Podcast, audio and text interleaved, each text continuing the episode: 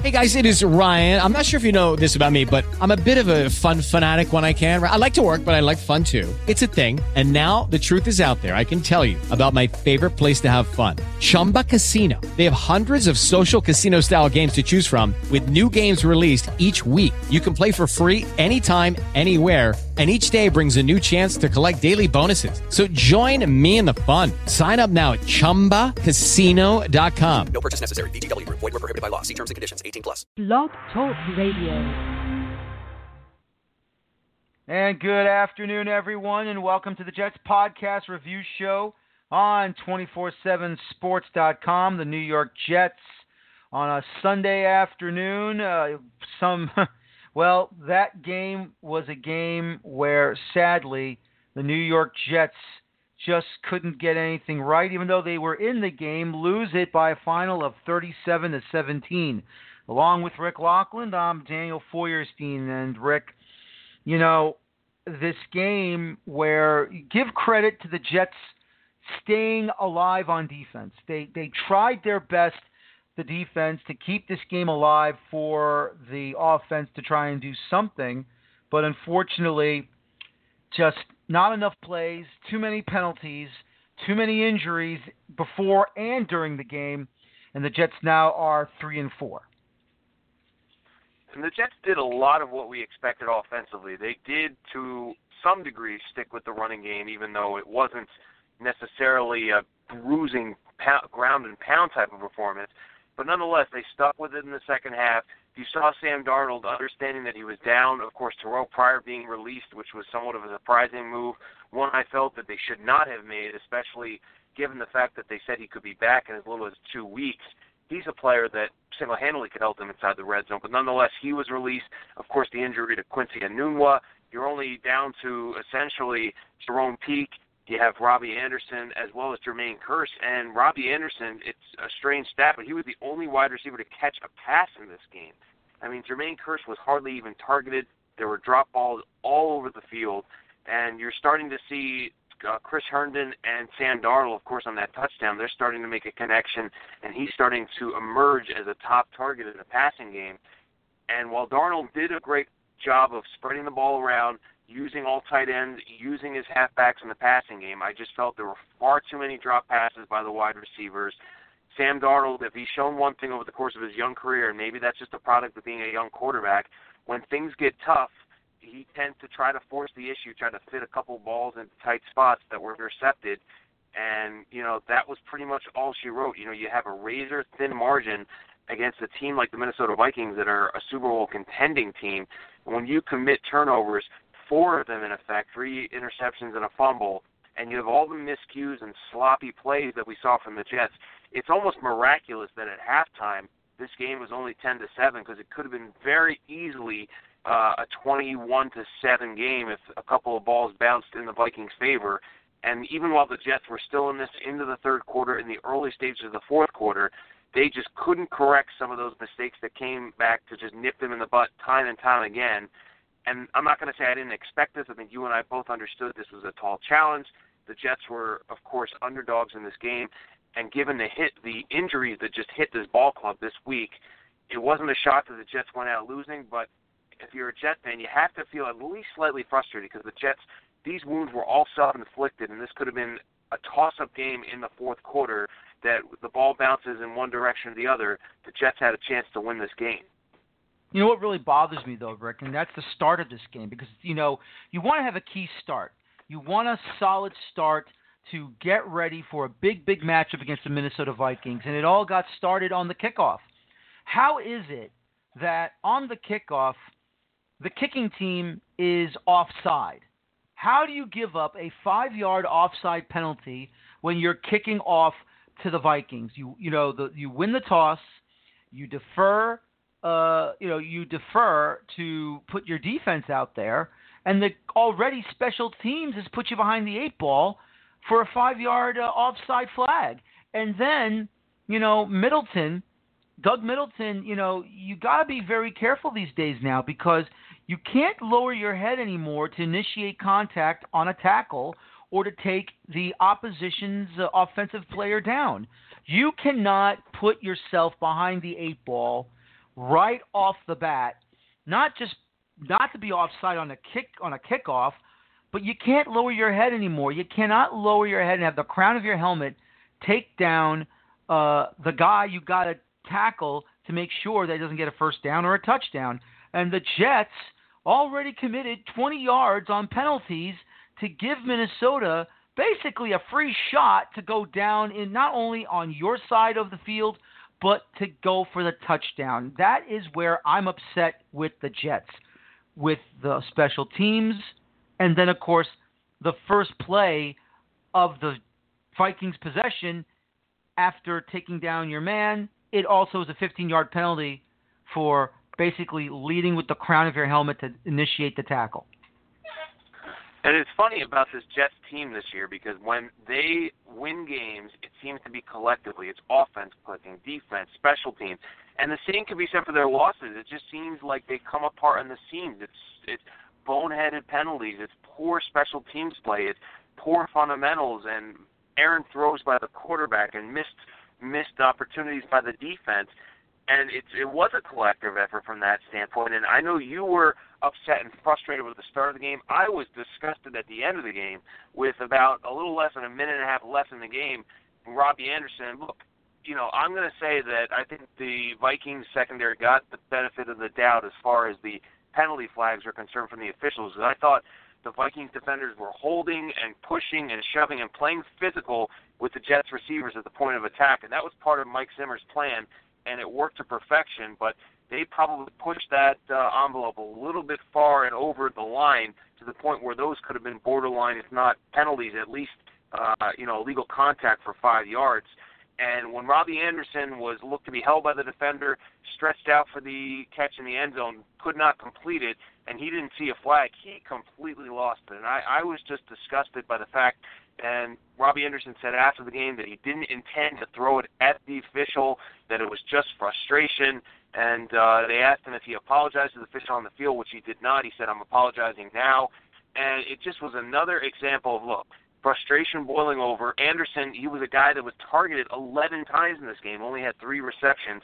If anything, he has nobody to blame but himself for a lot of missed opportunities and for him to take aim at an official that, you know, again, I'm not going to say they're guiltless because I thought the officiating was definitely in the favor of the Vikings. It didn't didn't determine the outcome of this game because the Jets sealed their own fate with the sloppy play and the mistakes. But for Anderson to make a mockery of himself by throwing the ball at the official to get an unsportsmanlike conduct penalty that basically negated any scoring chance and just reflect reflect poorly on the organization, especially after he has a track record of doing stupid things off the field that to me was just really the nail in the Jets' coffin to see Robbie Anderson lose his cool in that moment. Because when you're the supposed top playmaker on the offense and possibly a leader on this team, leaders don't do that kind of thing. And we've seen this in Jets losses where they some of the frustration boils over and they commit these really boneheaded penalties.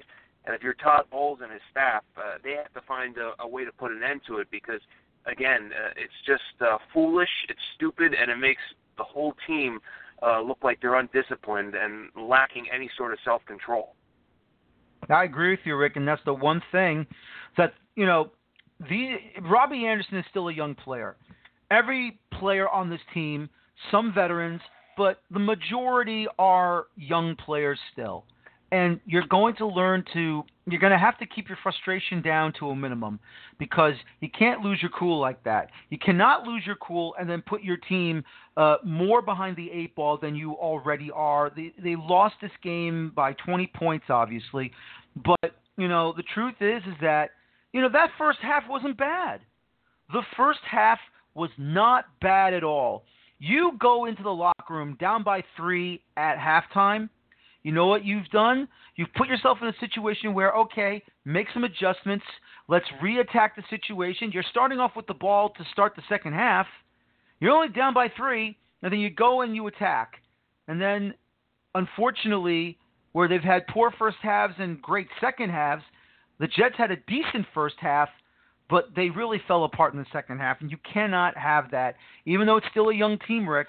Once again, this cannot happen when you are only down by a field goal. And even to end that first half, of course, where you had Dan Bailey missing on that 40 plus yard field goal, that you thought this was going to give the Jets all the momentum in the world, down by three points, receiving the ball to start the second half.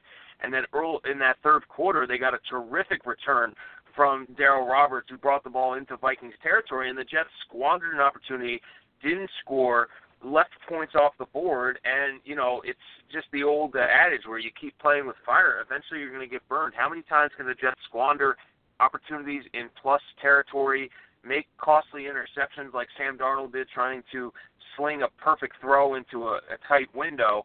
I just felt like if the Jets tightened up some of that game plan they had from the first half, that they took care of the football, they made some minor adjustments, and, and tried to get Jermaine Kearse involved in the offense, whether that be a bubble screen, whether it be a wide receiver reverse. There had to be some unforeseen play that Jeremy Bates drew up to try to change the momentum in that game, and I felt like that's all that they needed was a halfback pass toss maybe for 30 yards to to get the crowd back involved, get the Jets into field goal territory, potentially tie or take the lead, and that is literally the razor thin margin between the Jets losing this game going away 37-17 and potentially being in a dogfight in that fourth quarter. And again, you know, I do put it on Sam Darnold and the offense. I thought this was Darnold's worst performance as a pro. I think this is arguably, I thought the Jaguars, when they played the Jets, that was the toughest defense he would face all year. But this Vikings defense was swarming all over the place.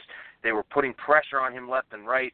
The secondary was not letting any of the Jets receivers get free releases or any separation whatsoever. Uh, I mean, there was one time I can recall Robbie Anderson getting behind the defense and Darnold overthrew him by a couple of yards.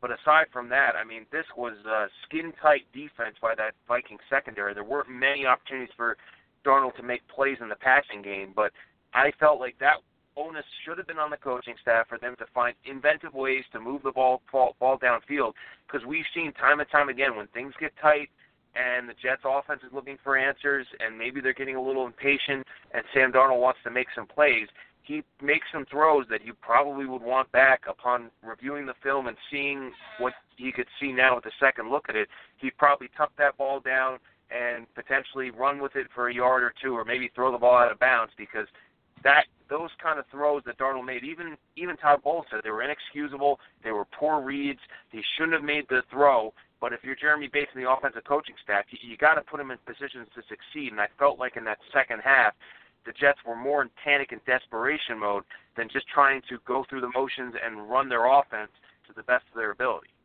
You know, I want to take a break from the Jets for a second. I want to talk about this uh, wide receiver who's just come out of the blue for uh, the Minnesota Vikings, Adam Thielen, seven straight games over a hundred yards receiving. He's tied a record that was held. I forget the gentleman's name from the former Houston Oilers, but still, though, um, this guy is just absolutely fantastic. I mean, to be on the practice squad and to just come out of nowhere to get signed to the team and he is having a hell of a rookie year. You know, NFC Rookie of the Year uh, award winner right now. You might as well just hand it over to Adam Thielen, uh, who has just been phenomenal for the Vikings. I mean, he was covered very well on his touchdown grab, covered very, very well. But you got to give credit to Kirk Cousins. Dropped that ball, threw that ball in a perfect position, perfect place to get the opening score. Um, I mean, look, Rick. I think the Jets have t- at times have had you know uh, luck of their own. You could always go back to Wayne Chrebet, you know, going when they used to be over in Hempstead, Long Island, their practice facility on the campus of Hofstra University. Wayne Chrebet playing college football for uh, the Hofstra Lions, and then he just has to cross over the main street to get to the Jets practice facility. Uh, you know, that's that's one success story the Jets have had when you've got a guy who just comes out of nowhere and becomes an automatic star in the National Football League. Thielen is that right there. Yeah, and I mean Thielen, of course, now in his second year, he he was a major contributor and a reason for why the Vikings made that NFC Championship game.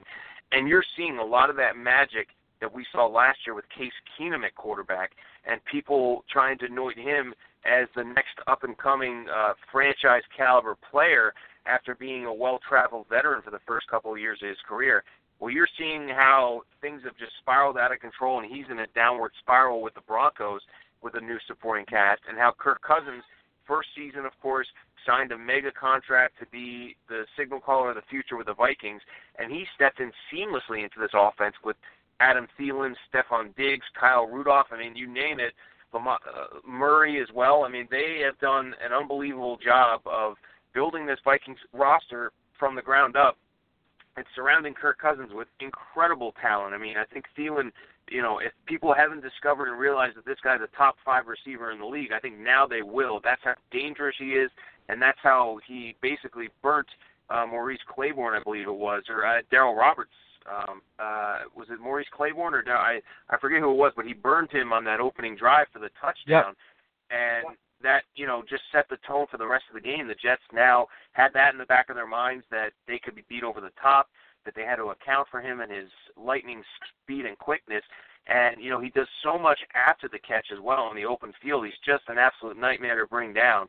And I guess the only thing that's a positive for Jet fans is I don't see him going anywhere anytime soon because I can't imagine how horrific it would be for the Jets to try to cover him with Tom Brady throwing the ball with, the New England Patriots because he is the perfect type of prototypical Patriots receiver. And luckily for Jet fans and luckily for the Vikings, I don't see him changing conferences or changing teams anytime soon because Adam Thielen is going to be a name for the next five, six years that's going to be atop the wide receiver rankings and a Pro Bowler year in and year out.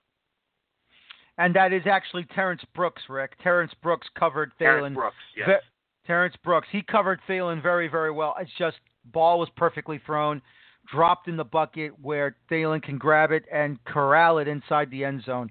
Nothing much more you can do there, but still though, um, it's just been tough and you know, once again, look, the Vikings are a very, very tough team. They're a very, very tough team, and there's nothing you can do about it. And all you can say is that the you know the Vikings they're one of the favorites to get to the uh, you know to get to the Super Bowl this year out of the NFC. Well, we'll see what happens then. But you know, Andre Roberts, who has been great on special teams, he had a great punt return, kick return that got into the Vikings just into their side of the field, just over the 50 yard line, and they, like you said, they wasted that opportunity. The Jets wasted that opportunity. They should have done better with it. They didn't do anything good today. I mean, the first half was much better than the second half. Darnold numbers are not that great, unfortunately, for Sam Darnold on this one. It's completed 17 out of 42 attempts for 206 yards. The throwing touchdown to uh, tight end Chris Herndon for the 12 yarder. Um, you know, picked off three times, sacked three times. Uh, his quarterback rating is probably the lowest he's had uh, since starting his rookie year. But here's the one thing we all have to understand, Rick. And while this is not completely on the fault is not on the shoulders of Sam Darnold, we all know this. He's a rookie quarterback. We're not trying to excuse it. We admit he had a horrible game, but at least he knows that there's another game next week. Get ready to move on. Get ready for the road game at the Chicago Bears, and hopefully for the Jets as a whole. Hopefully there'll be some players coming back from injury that the New York Jets can go and get ready for Chicago. And we all know how big of a disadvantage Soldier Field can be if you're a visiting team that's not from the NFC North.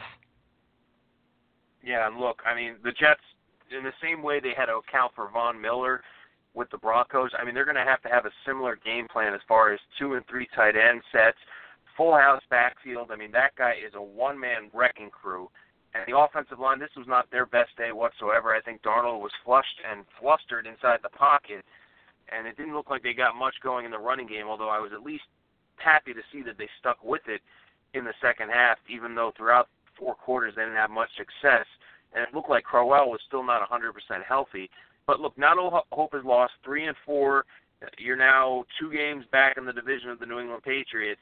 And frankly, you know, you're right in the thick of the AFC wild card chase. I don't think anybody expected that after seven or eight weeks. So the longer the Jets can tread water, stay at least in the mix, I think that's going to engage the fan base and give us some reason for optimism. Because again, I think the the fashion that the Jets lost this game because of all the penalties, the miscues, the turnovers, I think that's what leaves a bitter taste in Jet fans' mouth.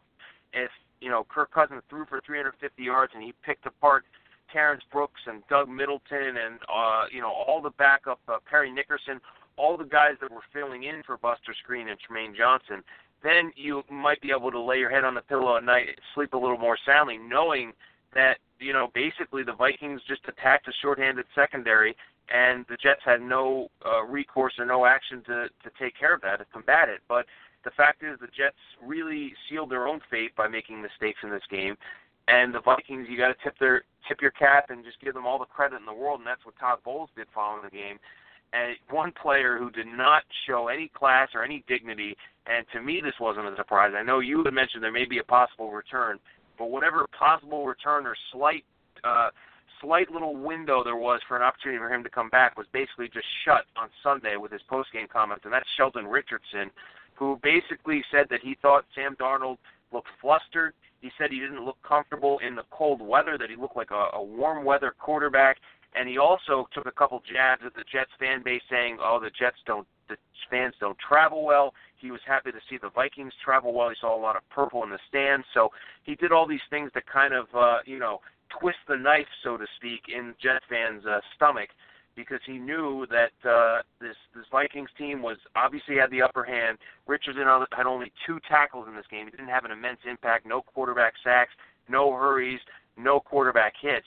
So for me, that pretty much sealed the deal for Sheldon Richardson on any possible return by him uh, taking shots at both the Jets, his former teammates, and the fan base when he was completely unprovoked instead of handling the victory with at least some class and some dignity. You know, I, I thought Sheldon Richardson grew up. I, I really thought he, Sheldon Richardson, the team that drafted him, that gave him his chance in the National Football League to begin, it, it really has been very disappointing to see those comments made by him. I'm very sad that he had to make those comments. Uh, you know, Jets never Jets fans was it uh, their fans travel well.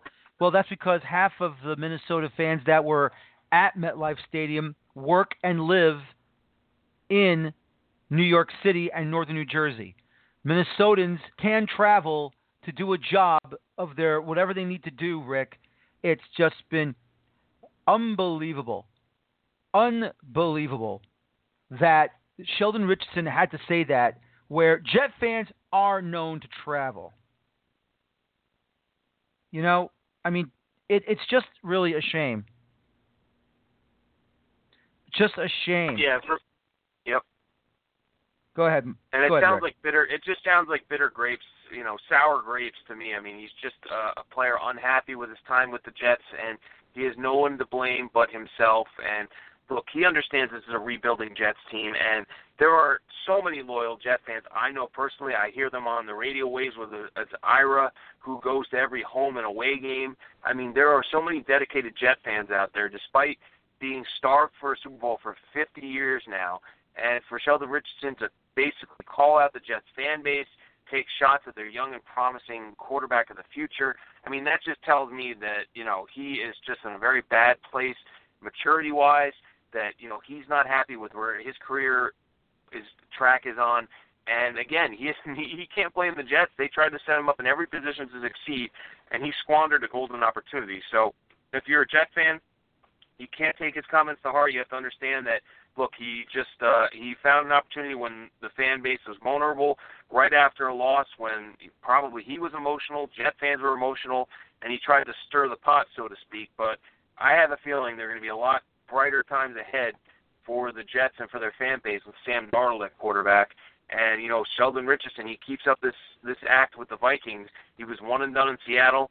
He very well could be one and done with the Vikings if he doesn't produce and he could be on the the couch just like the rest of us watching these games in a year or two if he doesn't get his get himself together, get his head in the game, and stop worrying so much about other teams' fan bases more than he's worrying about his own play on the field. Yeah, I agree with you. Because he should be lucky that he's not out of the NFL. He should be lucky that no other team wanted to take a chance on him. I was willing to have him come back if the Jets ever. Unbelievable unbelievable what he did. I'm just not happy about it. Now I don't even want the Jets to even bother bringing him back. You're going to make these stupid comments after a game? I mean, give me a break. Sam Darnold is a rookie quarterback, for God's sake. So what if he was a, a warm weather quarterback. You know how many warm weather quarterbacks are playing in, in cold weather cities? Carson Palmer over at uh, Cincinnati, Mark Sanchez, who is here for the New York Jets, also for the Philadelphia Eagles as a backup quarterback. Dallas Cowboys at times got to play cold weather games. I mean, give me a break. How stupid can you be? It's just unbelievable what Sheldon Richardson has done. But you know what, Rick? Once again, let me just say this. All I can say is all all let me just say is this is that this New York Jets team is in my opinion they're on the right track. They got some good young talented players. It's going to take another year or two to get all this talent on the same page. But as of right now, there are positives. The loss was terrible, but at the same time, you and I said this before, Rick, in our preview show. This is going to be a tough game. The defense was going to be the big component here to try and keep the Vikings off the scoreboard. Sadly, the offense didn't do enough. And the defense fell apart uh, in the second half. Everybody fell apart in the second half. They tried their best. It didn't work. You move on, and now you got to get ready for Chicago this uh, for this upcoming week eight, and we'll see what happens there. But let me also reiterate what we said as well, Rick. If the Jets will, if the Jets would have won this game, I would have been ecstatic. But if the Jets lost this game, which they did, I'm not that disappointed at their three and four record. I'm not. While it's tough to be below 500 again, if you see what they have done these past six games before last week's game against Minnesota, this was you're feeling great, you're not feeling so great, but you know what? You're content somewhat because you could be the Giants right now. You could be one in five in the division. And even though they're playing Monday Night Football in Atlanta, the truth is, who's in a better position right now? The the Jets, without question. Exactly. Absolutely. Yeah, the I- New York Jets are in a much better position than the Giants are right now. You can go ahead, Rick. No, yeah, and I mean without question. I mean, you look at the Giants, one and five, staring a possible one and six start, directly in the face with a game against the Atlanta Falcons, who basically their season is on the line as well. And I, I do expect the Giants to continue in this downward spiral, and I don't think it's going to be a very happy divorce between Eli Manning and the New York Giants. I think a lot of people forget that Eli Manning has a no trade clause in his contract. So a lot of people saying, oh, they can just trade him to Jacksonville or trade him to Tampa Bay or this or that. He has to approve any trades. So I don't see that situation changing anytime soon, this year at least. And I expect it to be an ugly fallout in the off season. And ultimately, he does accept a trade elsewhere or an, a, a release. But if you're the Jets and you're starting a franchise today, do you want a, a beaten down mentally and physically Eli Manning that's at the end of his ropes, or do you want a Sam Darnold that has all the promise and future in the world with a roster that now has ninety million dollars to spend in the off season? I mean, it's it's a no brainer. So for me, again, I, I felt like this game the Jets were due to lose it. There's no surprise there. And with the team being at three and four, they were of course three and three entering the year this year has such a different feel to last year, even though the, the records were identical. The Jets were three and three through six weeks. They were three and four after their Week Seven game. And to me, even though the records remain the same, this year has so much more promise and hope and uh, ability to give you renewed sense of optimism for the future just because of you're seeing the pieces start to come together. Look, when you had Josh McCown at quarterback, everything was great. You thought the team would win one or two games. They surprised a lot of people by going three and two. Eventually, of course, only winning five games after McCown went down due to injury. But now that they have a quarterback to call their own for the next 10, 12, 15 years, uh, this is a very encouraging sign that you have a rookie quarterback that's able to play in these games. Look, to start the year, he played in a games, three games in the span of 11 days, and of course the Jets went one and two in those contests. That that to me is a small accomplishment in and of itself. That you had a quarterback start from day one, show that the the limelight wasn't too bright for him, the stage wasn't too big, and the Jets this year is not about wins and losses, but I think Jet fans would like to see some of the wins pile up and the team at least stay around the 500 mark. If they can do that, and Sam Darnold can continue to stay the course and not lose confidence and play well within the system, That's good enough for me, and I think that's good enough for the rest of this Jet fan base to be ready for 2019 and for this team to make that final next big step towards becoming a playoff caliber squad. Absolutely, Rick, and we're going to have to wait and see what's going to happen next week as we'll preview week eight this coming Friday here on the Jets podcast preview show on 247sports.com. But that'll do it for us today on the review show as the New York Jets fall to the Minnesota Vikings by a final of 37 to 17, and the New York Jets are now down to their record of 3 and 4. So this has been the Jets podcast review show. Once again, the New York Jets have fallen to the Minnesota Vikings by final of 34 to 24. Along with Rick Laughland, I'm Daniel Feuerstein. Join us again next time.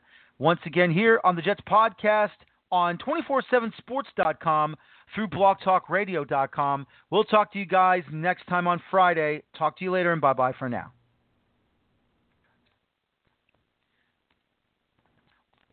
With lucky landslots, you can get lucky just about anywhere. Dearly beloved, we are gathered here today to. Has anyone seen the bride and groom? Sorry, sorry, we're here. We were getting lucky in the limo and we lost track of time. No, Lucky Land Casino, with cash prizes that add up quicker than a guest registry. In that case, I pronounce you lucky. Play for free at LuckyLandSlots.com. Daily bonuses are waiting. No purchase necessary. Void where prohibited by law. 18 plus. Terms and conditions apply. See website for details.